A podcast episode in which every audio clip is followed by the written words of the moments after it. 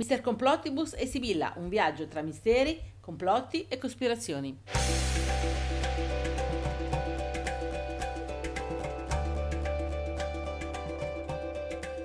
Ciao a tutti da Mister Complottibus Da Sibilla? e da Mirna, la nostra sfera di cristallo. Esatto. Allora, benvenuti alla dodicesima puntata del nostro podcast. Siamo già arrivati a 12. bene. Esatto, davvero. Allora, avete scaricato e sentito le precedenti puntate? Vi sono piaciute? Ormai dovreste sapere chi siamo noi due. Ma se questa è la prima puntata del podcast che ascoltate, allora due brevi parole su chi siamo. Ecco, noi ci occupiamo da almeno una ventina d'anni di misteri, complotti, cospirazioni, con articoli, conferenze e molto molto altro. Ecco. Da ormai tre anni facciamo un intervento nella trasmissione Happy Ciso di Davide Ciso Cisini, il mitico DJ di Silver Music Radio, che è una web radio milanese e che si può sentire su www.silvermusicradio.it. E ricordate che va in onda ogni mercoledì sera dalle 7 alle 8. Perfetto.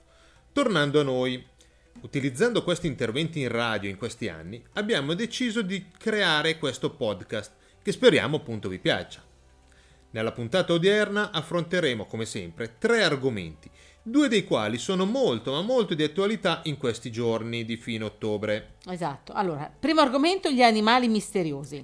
Secondo, il fenomeno QAnon, che con le elezioni americane che si terranno in questi giorni ci va proprio a pennello. Si ci calza davvero. Mm. Poi abbiamo la festa di Halloween che celebreremo tra qualche giorno tra storia e tradizioni. Infatti, eh, infatti, ecco. Vi lasciamo a questi tre interventi. Ecco, buon ascolto a tutti. Buon ascolto.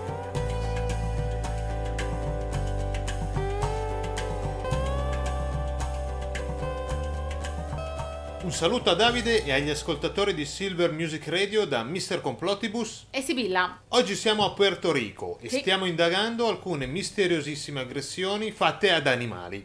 Sì, ma non solo aggressioni, soprattutto mutilazioni, diciamolo. Però lo vedremo alla fine della puntata. Oggi parleremo, infatti, di creature misteriose, di quegli animali mitologici o leggendari che ci hanno sempre colpito per la loro stranezza e unicità. Sì, vedremo alcuni esempi e cercheremo di capire se c'è un filo rosso che li accomuna. Eh, infatti. Non tratteremo quelli più conosciuti come lo Yeti, il Bigfoot o il Sasquatch, oppure i draghi nelle loro moltissime forme, e nemmeno il lupo mannaro o il licantropo o i vampiri, ma parleremo di altri animali meno noti, Sì, partiamo da alcuni animali proprio mitologici. mitologici, che si trovano nelle leggende antiche dell'area del Mediterraneo.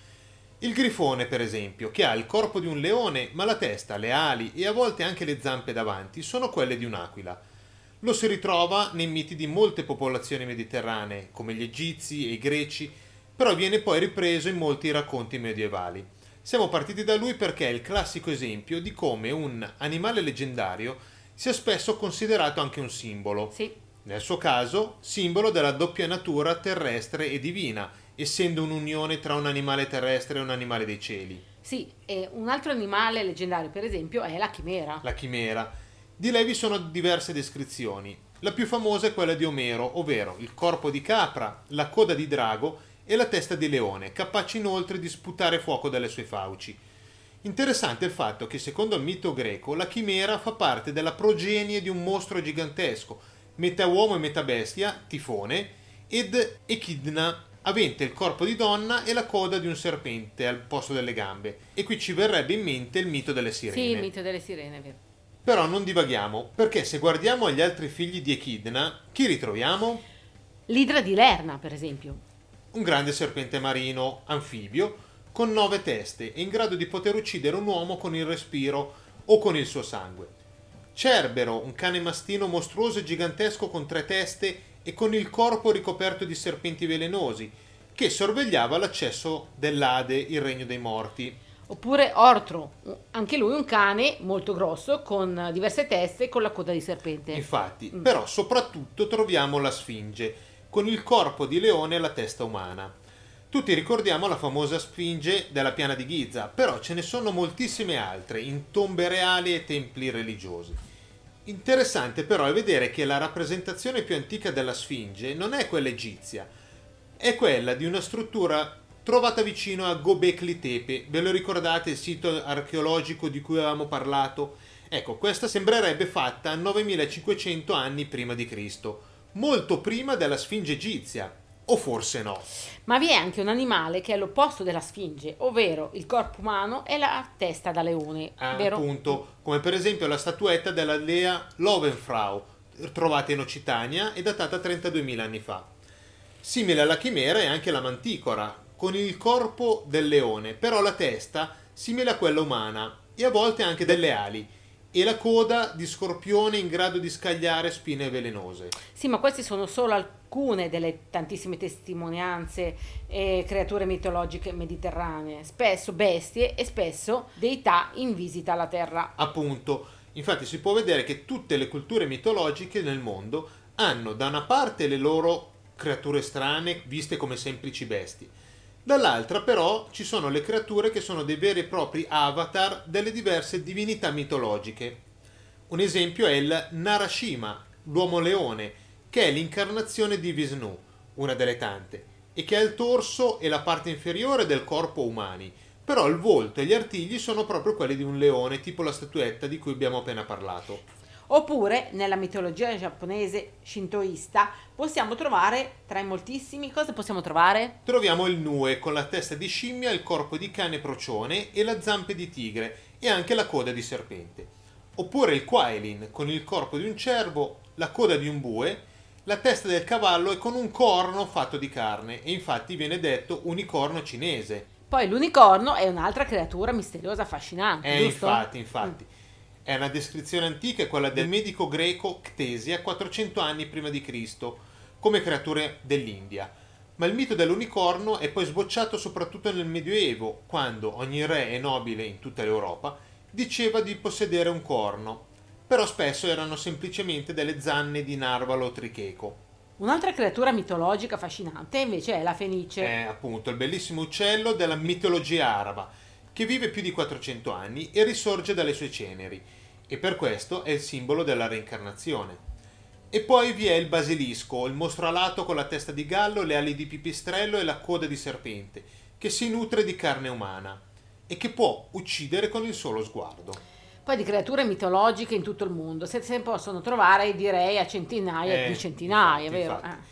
Veniamo a qualcosa però di più vicino a noi nel tempo, Eh. E qui si entra nel campo della criptozoologia. ovvero lo studio degli animali non conosciuti o estinti o esistenti in zone completamente diverse e la cui esistenza è ipotizzata sulla base però di semplici indizi.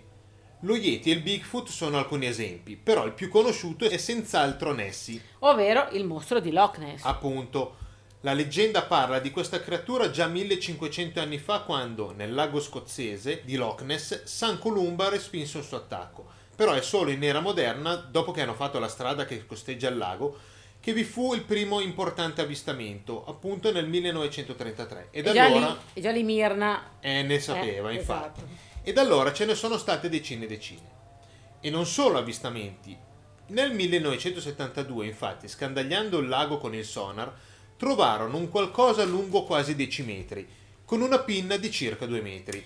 Ma avranno per caso trovato un pleiosauro? Un tipo di balena preistorica o qualcos'altro? E boh, non si sa. Magari questo pleiosauro, questo mostro di Loch Ness, non vive solo in questo lago, ma si sposta in tunnel sotterranei da un lago all'altro della Eh, Scozia. può forse. essere, può essere. E forse anche altre creature strane potrebbero essere animali preistorici non estinti, come il Mochele Mbembe, una creatura timidissima, grande come un elefante, però con il collo e la coda lunga 2-3 metri e che vivrebbe in alcune paludi della Repubblica del Congo. Sì, a tutti gli effetti tipo un brontosauro un po' più piccolo. È un po' più piccolo. Eh? Mm. Oppure l'Omaxapitau, l'uccello del tuono degli indiani d'America, dall'apertura alare di oltre 4 metri capace di sollevare una persona e portarla in volo. Potrebbe essere una specie di pterodattilo o un teratornide, un uccello preistorico non estinto? E sembrerebbe essere decisamente simile al mitologico Rock, narrato nelle Mille e una notte. Eh, infatti. E ce ne sono molte altre, come la bestia dello Jovadan che aveva terrorizzato la Francia centinaia di anni fa, o lo Yowie, un grosso ominide australiano che fa i versi disumani, o il Ninkinanka, un rettile africano simile al drago, o lo Yemish, un misto tra una lontra e un giaguaro, grande più di 3 metri, che si aggirerebbe nei laghi e nei fiumi della Patagonia. O anche il buru, un rettile acquatico dell'India, anche lui simile a un drago, dicono. Appunto. O il mitico Kraken, l'enorme mostro marino scandinavo, che era il terrore di tutti i marinai, che però potrebbe essere un calamaro gigante con tentacoli lunghi una decina di metri. Mi verrebbe da dire chissà chi frittura, ecco. Esatto. E poi chi si occupa anche di ufologia avrà sicuramente sentito parlare del chupacabra ed è lui che siamo venuti a cercare qui a Porto Rico. Vero, vero. Dallo spagnolo succhiacapra, questo predatore, simile a un piccolo orso, ma con zanne e artigli e con aculi sulla parte posteriore del corpo, abiterebbe soprattutto alcune zone dell'America centrale. Anche se però gli avvistamenti, migliaia e migliaia, vanno dalla costa della Florida fino all'Ecuador. Eh, infatti. E non succhierebbe solo il sangue agli animali, ma infliggerebbe strane e particolari mutilazioni, a volte molto ben definite e precise, con ferite che sembrano cauterizzarsi all'istante e spesso asportando determinati organi interni e anche parti di materiale biologico. E come direbbe Mirna, il discorso delle mutilazioni animali potrebbe prendere una puntata Eh, intera, infatti. giusto? Mm. Vi lasciamo però con un'altra particolare creatura, il Popobawa, Uh sì, il Popobawa, mitico. un essere di bassa statura con un occhio solo e le orecchie a punta e con ali e zampe di pipistrello, che aggrediva di notte gli abitanti di alcune isole in Tanzania, spesso sessualmente e senza far distinzioni tra uomini e donne. Sì, Dove- tutto bene, insomma. Ecco, un vero e proprio nano sodomizzatore. La cosa particolare è che alle vittime veniva ordinato di riferire l'aggressione subita se non volevano avere altre violenze ed era particolarmente incline ad aggredire quelli che non credevano nella sua esistenza. Voi ci credete, vero? E ci credete? E con questo ridiamo la linea a Davide. Un saluto dal Mr. Complottibus. E Sibilla, E Mirna dov'è? eh, Mirna è andata, che è andata a cercare alcuni mostri negli abissi marini, non so, poi Ah, ci ecco. dirà, è un po'... è andata. Ciao a tutti! Ciao ciao.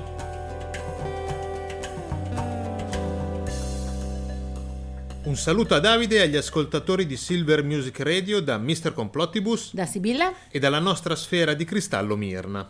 In questi giorni abbiamo preso il teletrasporto, E anche se non si potrebbe, ecco, ci siamo teletrasportati a Washington DC per capire un po' di più relativamente ad un fenomeno molto particolare legato alla vita politica e non solo. americana e non solo. Ecco, molti lo chiamano il complotto dei complotti e molti lo vedono come l'avvento del nuovo messia che ci libererebbe dal male. Stiamo parlando di QAnon, il complotto più trendy insieme al Covid-19 al 5G degli ultimi anni. Ecco, non ne avete mai sentito parlare? Beh, siamo qua per questo. Perché è chiamato il complotto dei complotti? Perché tira in ballo moltissime tematiche complottiste, mischiando le tematiche reali, il nuovo ordine mondiale, il deep state, il gruppo Bilderberg, il Bohemian Grove, il Moloch, l'adrenocromo, le sette sataniche e il traffico di bambini, ecco. E anche JFK e suo figlio JFK Jr. John re- John Kennedy. Ecco, e i reali di tutto il mondo, e un po' anche l'EDD. Ah però, facciamo un passo per volta. Tutto è iniziato sì dall'ottobre 2017, quando sul canale 4chan sono comparsi degli strani messaggi postati da un tizio che si firmava Q. Ma le radici sono più lontane. Eh. Però non di molto, diciamo un anno o due. Ecco. Vi dice niente il nome Pizzagate? Bene, il Pizzagate è nato durante la scorsa campagna elettorale americana, quando alcune persone facenti capo all'alt-right, la destra conservatrice americana, hanno preso delle email di John Podestà, il responsabile della campagna di Hillary Clinton, rese pubbliche da Wikileaks a novembre 2016, in cui lui conversava con amici e con un gestore di una pizzeria, la Comet Ping Pong a Washington.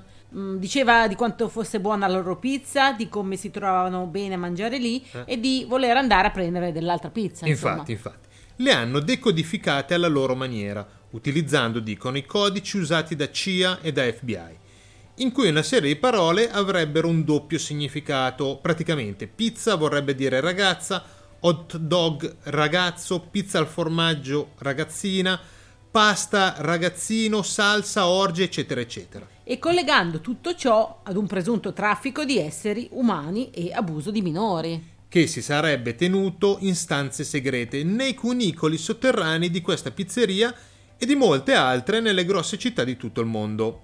Il tutto fatto, si è scoperto dopo, puramente per un discorso di campagna elettorale. Allora, ora, sarebbe tutto abbastanza curioso e irreale e magari anche un po' campatinaria. Eh. Se non fosse che... Che il 5 dicembre 2016 un tizio molto convinto di sta cosa si è recato al Comet Ping Pong, ha tirato fuori un fucile e ha fatto fuoco all'interno del locale, chiedendo ai dipendenti di fargli vedere i cunicoli segreti, che ovviamente non c'erano.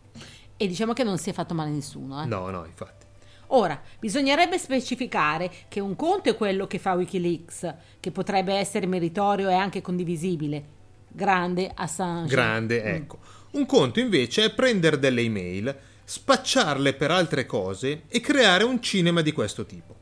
Anche se si è capito che tutto sto cinema è stato inventato, i semi di questo complotto hanno fatto radici e dopo un anno sono nate delle pianticelle chiamate Pedogate e Quanon.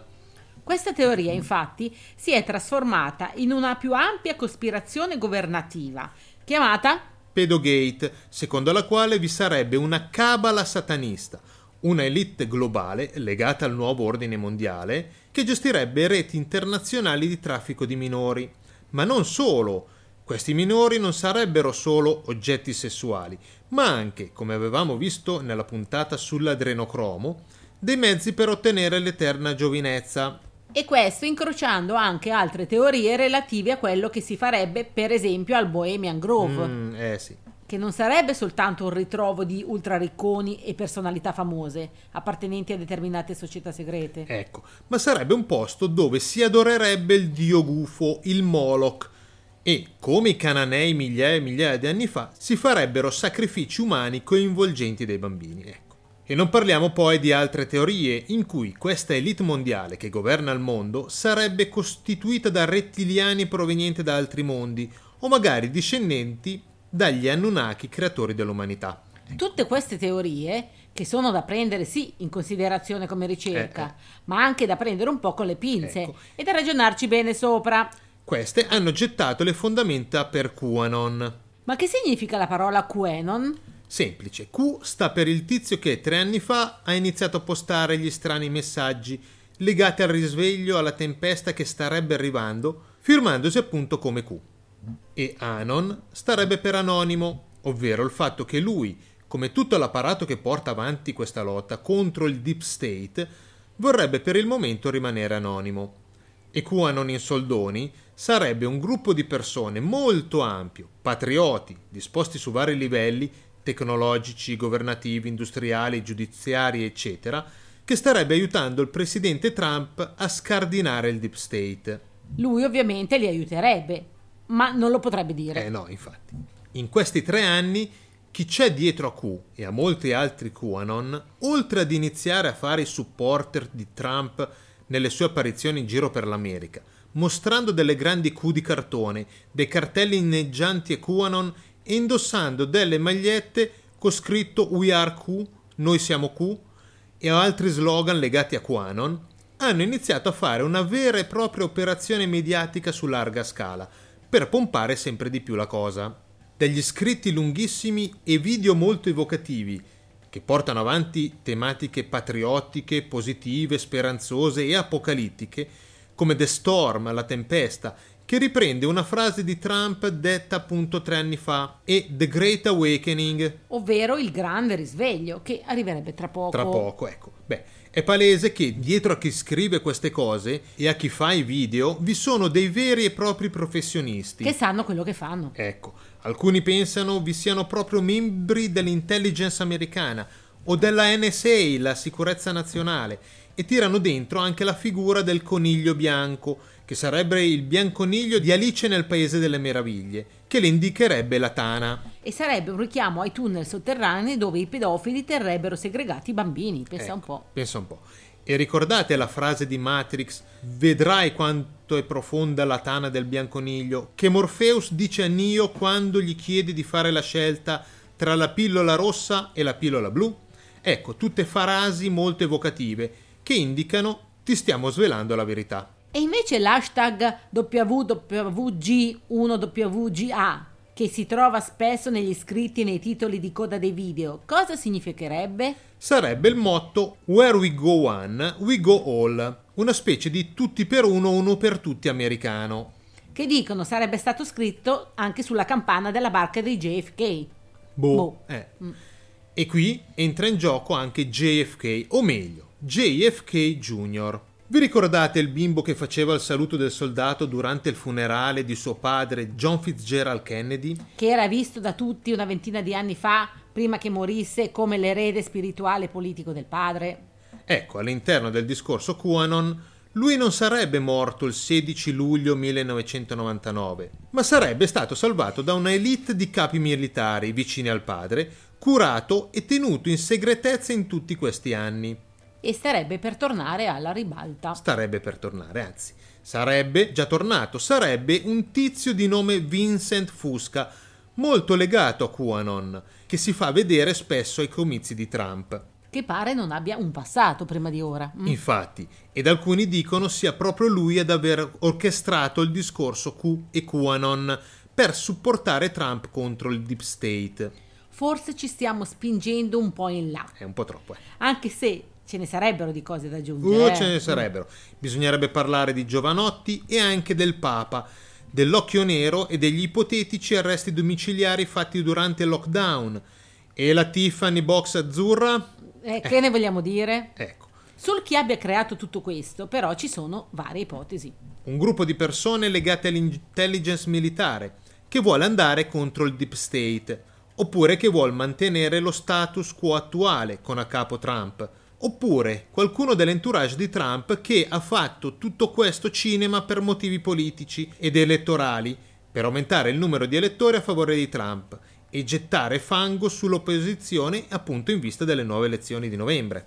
E se invece QAnon fosse stato creato da qualcuno legato proprio al Deep State? Ecco, in effetti, il Deep State, organo sovranazionale globale, esiste veramente e a riguardo vi consigliamo il libro Lo Stato Profondo della scrittrice ed inviata di guerra Germana Leoni. E il Deep State porta avanti veramente a livello globale una politica tutta sua. Infatti, ed associarlo ad una cabala satanista pedofila porta nella mente di molti a pensare che non esista. E di gioco è fatto. Ecco, ultima cosa interessante è vedere come questo movimento, da semplice movimento politico, si stia trasformando nel tempo in qualcosa di quasi religioso, Tipo un culto, uno scontro tra il bene e il male.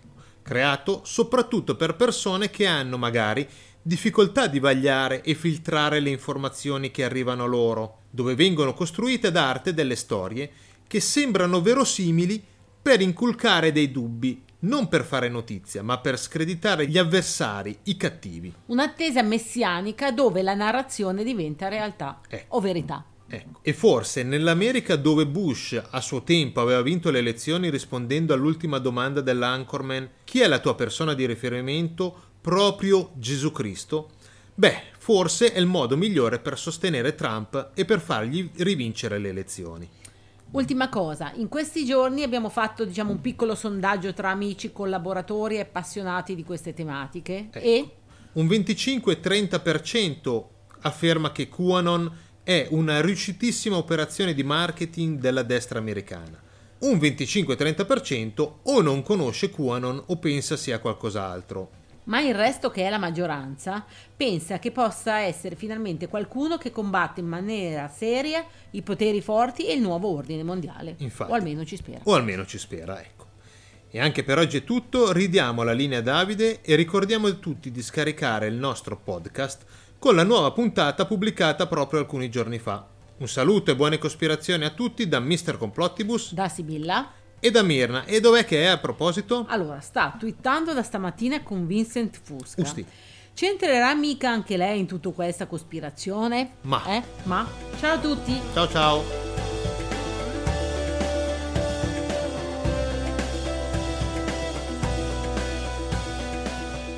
Un saluto a Davide e agli ascoltatori di Silver Music Radio da Mr. Complottibus. Da Sibilla e dalla nostra sfera di cristallo Mirna. Allora, vi inviamo questo intervento da Drogheda. Drogheda, una cittadina irlandese non distante dalla mitica collina di Tara, dimora dei Tuata de Danann, gli antichi dei Celti. Ci sono un fracco di druidi in giro in questo periodo. qui, eh. Esatto. Ecco. E Per- siamo qua perché? Perché vogliamo parlarvi di Halloween. Anche perché abbiamo controllato e negli anni passati in questo periodo non abbiamo mai parlato di questo evento autunnale. La festa di Halloween, che da qualche decennio viene festeggiata anche qui nel nostro paese, ha radici abbastanza moderne come festa in maschera, stile carnevale ma dai tratti un po' più macabri e orripilanti. Ma come festa o celebrazione, però, ha radici veramente antichissime. Ed è per la precisione la festa celtica di Semen. Ecco, si scrive Samain, si pronuncia in molti modi diversi. Ecco, noi diremo Sowen, Semen. Semen, ok. Eh, ok. Il capodanno celtico per eccellenza, che si festeggia sempre la notte del 31 ottobre, cioè diciamo tra il 31 ottobre e il 1 novembre. Ecco, per trovare i primi festeggiamenti relativi a questa data bisogna andare indietro di molti secoli, o forse anche di migliaia e migliaia di anni, arrivando forse anche a 5-6 mila anni fa, ecco, nel Neolitico, dove le tribù dei Celti celebravano la conclusione della stagione estiva e l'arrivo dell'inverno. Dato che a quei tempi le tribù erano fondamentalmente incentrate su allevamento e coltivazione, in questi giorni dell'anno si effettuavano gli ultimi raccolti, bruciando quello che non serviva, e si macellavano le bestie per la sussistenza in previsione dei mesi invernali, preservando quelle più in salute per il nuovo anno. Sì, e il giorno successivo invece si celebrava l'arrivo dell'inverno con diverse cerimonie di sacrificio e purificazione Ecco. anche, ringraziando gli dei e gli spiriti per i buoni raccolti estivi.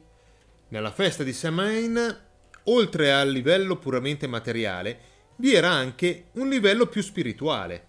I Celti pensavano infatti che il nostro mondo, quello dei vivi, dei mortali, ed il mondo dei morti, che starebbe al di fuori di una dimensione spazio-temporale, ed in cui vi sarebbero non solo le anime dei defunti, ma anche quelle degli spiriti benigni e maligni, sono separati da un confine etereo, da un velo. Sì, e questo velo, in particolari giorni dell'anno, come la notte tra il 31 ottobre e il 1 novembre, si assottiglierebbe così tanto da lasciar passare le anime dei morti e i diversi spiriti. Ecco. Ed inoltre le leggi dello spazio e del tempo in questa notte verrebbero, secondo la tradizione, sospese. Per questo motivo, durante questa notte si cercava di spegnere tutti i fuochi vicino alle abitazioni, per non far arrivare gli spiriti maligni, e si accendevano delle fiammelle per illuminare la strada ed agevolare il rientro alle anime dei defunti e agli spiriti nel regno dei morti. in modo che potessero ritrovare la via di casa e non rimanere intrappolati qui nel nostro mondo. Ecco, per tradizione queste fiammelle erano delle rape intagliate che avevano sembianze umane nelle quali venivano posti dei carboni ardenti o delle candele. Poi, come si è passati dalle rape alle zucche intagliate, lo vedremo tra un attimo. Tra un eh. ecco. Durante la notte di Sowain si tenevano delle vere e proprie processioni con le persone vestite con pelli di animali e con copricapi e maschere mostruose. Questo in modo da ingannare e spaventare gli spiriti maligni. E questo era appunto il capodanno celtico, che veniva celebrato nel nord dell'Europa e soprattutto in Gran Bretagna ed in Irlanda, ed era una classica ricorrenza in ricordo dei parenti morti. Nel resto dell'Europa, invece, nell'impero romano, i defunti venivano celebrati in altre date, spesso intorno al 13 maggio. Eh, infatti. Per vedere poi come si è passati da questa festa pagana all'attuale Halloween, bisogna tenere presente che nei secoli vi fu l'espansione del cristianesimo come religione di Stato un po' in tutta l'Europa. E gli alti prelati cristiani erano soliti non solo ergere le chiese su antichi templi pagani, ma anche piazzare temporalmente le proprie festività in concomitanza di feste pagane precedenti. Lo si può vedere per il Natale e la festa del Sole Invictus, Eh. per la Pasqua e la festa di Ostara. Infatti, e lo vediamo anche in questo caso con la festa di Ogni Santi il primo novembre ed il giorno dei morti il 2 novembre. Fu proprio Papa Gregorio IV, nell'840, ad avere la brillante idea di spostare queste celebrazioni romane da maggio a novembre, istituendo ufficialmente la festa di Ogni Santi per il primo novembre e di scalzare quindi la celebrazione di Samhain da tutta l'Europa. Da quasi tutta l'Europa, perché in molte zone dell'Inghilterra e soprattutto in Scozia e in Irlanda, questa celebrazione è rimasta nei secoli come tradizione locale ed è stata poi anche portata nel nuovo mondo in questi ultimi secoli. Soprattutto con le migrazioni dei popoli irlandesi dovuti alla grandissima carestia che colpì l'Irlanda tra il 1845 e il 1849. Eh, infatti, irlandesi che in America fecero fatica però a trovare le loro tradizionali rape da intagliare e da utilizzare come fiammelle ma che trovarono le zucche molto più facili sia da coltivare che da intagliare. E da qui la classica zucca di Halloween. Eh, infatti. E anche il nome di Halloween deriva dalla festa di ogni santi. Appunto, Halloween deriva dal nome completo All Hallows Eve, che sarebbe la vigilia di ogni santi. Hallows è l'inglese arcaico di Saints, santi. All Hallows vorrebbe quindi dire tutti i santi, ogni santi e Eve indicherebbe la vigilia, la notte precedente. Infatti.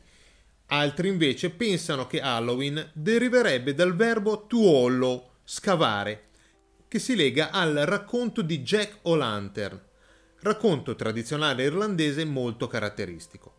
Jack, un fabbro astuto, avaro e ubriacone, incontrò una sera il diavolo in un pub e fece con lui un patto, per poi astutamente fregarlo almeno un paio di volte.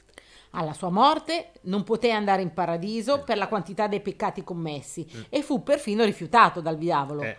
che lo lasciò errare per il mondo di notte come un'anima tormentata, alla luce solo di una zucca scavata con una candela al suo interno. Ecco, ultima cosa, avevamo parlato delle processioni tradizionali del Samhain. Ecco, queste si sono trasformate in età moderna nelle classiche sfilate di bambini in costume che vanno di casa in casa chiedendo dolcetto o scherzetto. Trick or trick. Ecco, bisogna dire che anche nel nostro paese vi sono molte ma molte tradizioni secolari come quelle di Halloween che si tengono nei giorni tra la vigilia di Ogni Santi ed il giorno dei morti. Ma di queste vi parleremo il prossimo anno, diciamo intorno a questo periodo. Eh, sempre. infatti. E ora ridiamo la linea a Davide. Un saluto e buone cospirazioni a tutti da Mr. Complostibus. Da Sibilla e da Mirna. E dov'è a proposito? Guarda, c'è un velo, è in giro con un velo lunghissimo, si sta preparando per Halloween. Ne mm, vedremo delle belle. Interessante, interessante. Ciao ciao. Ciao a tutti. E state attenti agli spiriti, eh, che questa notte è... Davvero.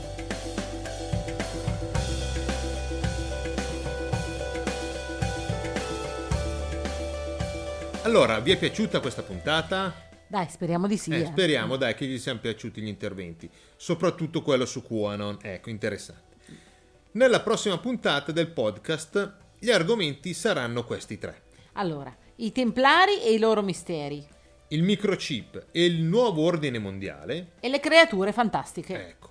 Ultima cosa, la canzone che sentite qui in sottofondo è la bellissima Colazione su Saturno. Di chi? Di Menion. Ecco, mitico. Buone cospirazioni a tutti da Mr. Complottibus, da Sibilla e da Mirna, che è la nostra sfera di cristallo che vi saluta. Che adesso è in giro con un mantello lungo. Eh, infatti Halloween. Eh, esatto. Ciao, ciao a tutti, ciao.